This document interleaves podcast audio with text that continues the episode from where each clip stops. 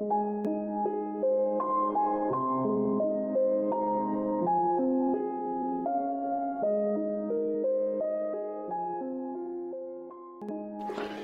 is Vintage Broadcasting. The following is a study through the book of Philippians. My name is Frank Goss. I hope this study proves beneficial to you in the days to come. I thank you very much. As I study this letter in Philippians that Paul wrote, it, it amazes me. And I try to envision Paul as he wrote and as he was sitting there in his jail cell. You know he had difficulties. You know he had emotional trials. You know he had stresses worries, and all these things that accompanied it. But yet he seemed to, to be free in his heart and his mind to express himself in an unhindered way. And when he wrote, he wrote with joy and satisfaction that is quite unimaginable considering the circumstances that we see him in. One part he wrote here in the book of Philippians, chapter 1, I'm reading. I'm going to start with verse 12 if you want to follow it. But he was writing to the Philippians and he said, Now I want you to know, brethren, that my circumstances have turned out for the greater progress of the gospel so that my imprisonment in the cause of Christ has become well known throughout the whole Praetorian Guard and to everybody else, and that most of the brethren, trusting in the Lord because of my imprisonment, have far more courage to speak the word of God without fear. Now, some, to be sure, are preaching Christ even from envy and strife, but some also from goodwill. The latter do it out of love, knowing that I'm appointed for the defense of the gospel. The former well, they proclaim Christ out of selfish ambition rather than from pure motives, thinking that they're going to cause me distress in my imprisonment. Well, what then? Well, only that in every way, whether in pretense or in truth, Christ is proclaimed, and in this I rejoice.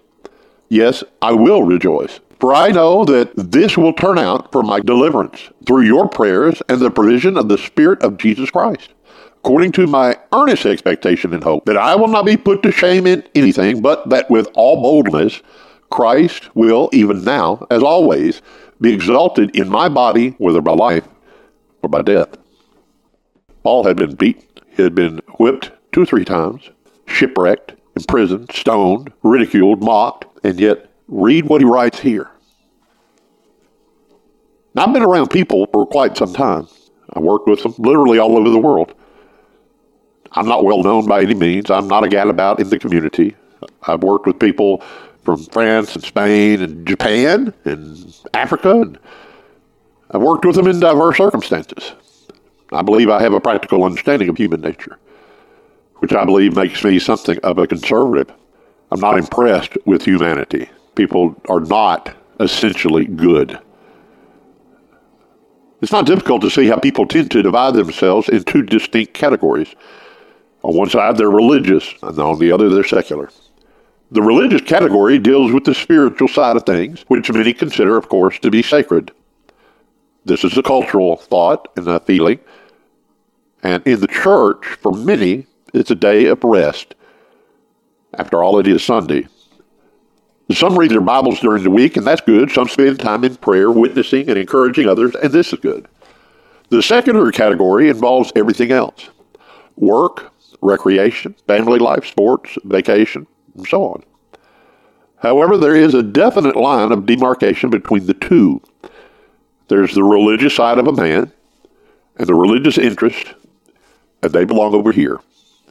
Then there's the secular side and all other interests, and they belong over here. There are certain issues that the church can be involved in. Everything else I'll take care of. So there's a dichotomy there. Politics and business, well, they're extremely important to the daily life of the community and of the family. Books, church, and study, they help. They do. But they're squeezed in where we can find a space. Time, you know, is limited. This is the modern lifestyle that we've come to accept and embrace in the American culture. It's the normal and accepted behavior. You don't want to break the norm. People never really complain about too much entertainment, business, or other affairs taking up so much time. Some people consider you a little bit strange if you're not keeping up with what's on television. However, when it comes to Christianity and your faith begins to interfere with the secular interest, then you're considered to be a little bit fanatical. You're getting a little radical. Coworkers will consider you to be very religious because they see you pray over your lunch. Some people feel a little bit leery when they see an open Bible on your desk, that it's worn a little bit. They feel that you're an extremist. In the light of the culture in which we live today, it's easily understood how these things can happen.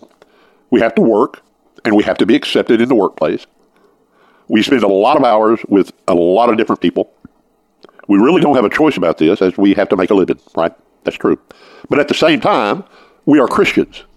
We're citizens of a different world. We're citizens of heaven. We've been chosen to be God's people.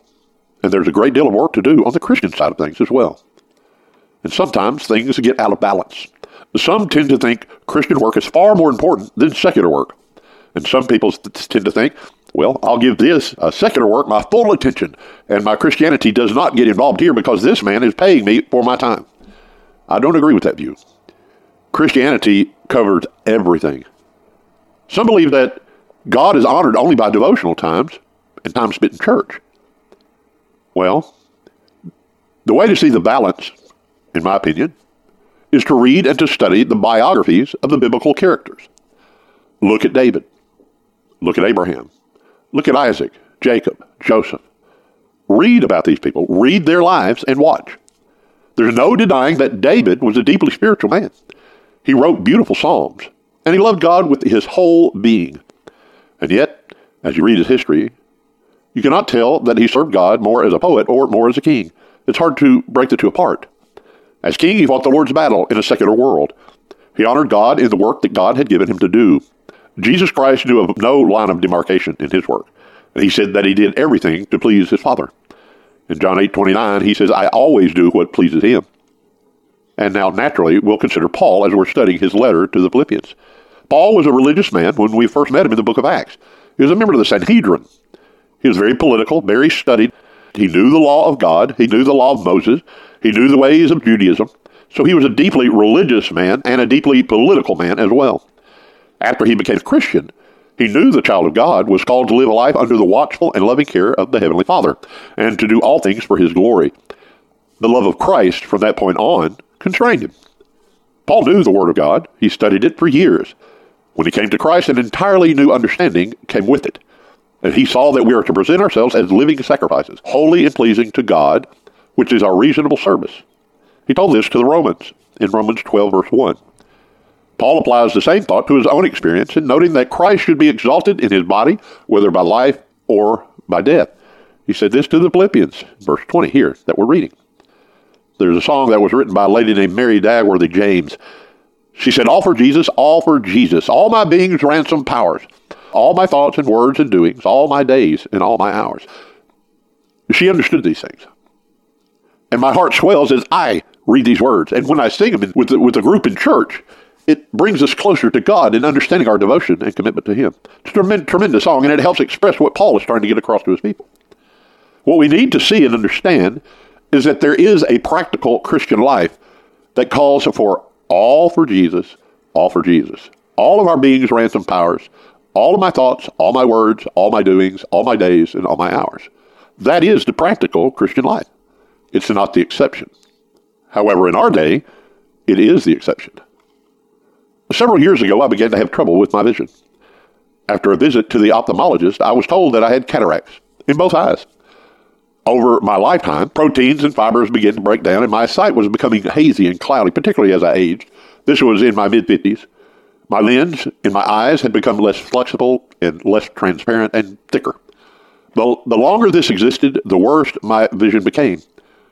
The cataract was not allowing enough light to get into my eye, which was preventing me from seeing images clearly. I could not drive at night. That was an impossibility. I was scheduled for surgery, and after the procedure was completed, it was as if somebody pulled a veil from my eyes.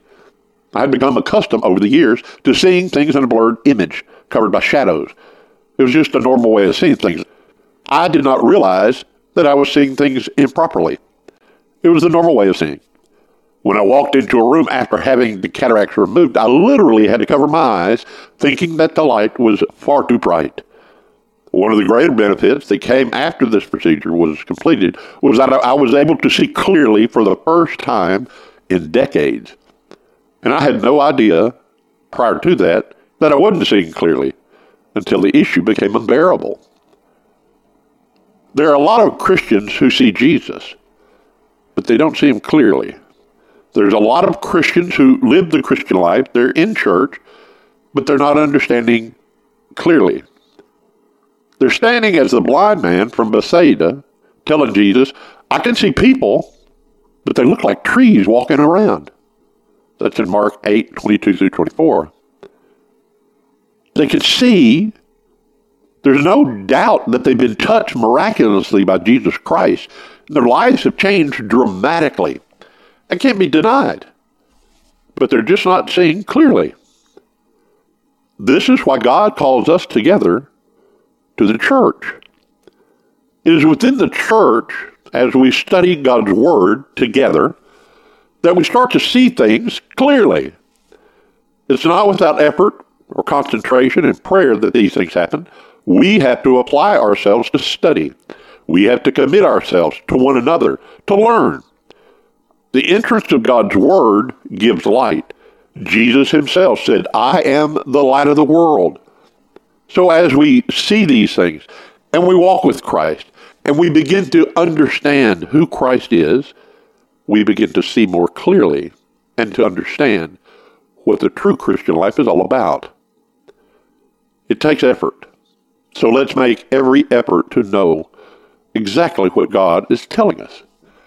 This is what Paul is showing us here in Philippians. And this is why it makes this book so exciting to me.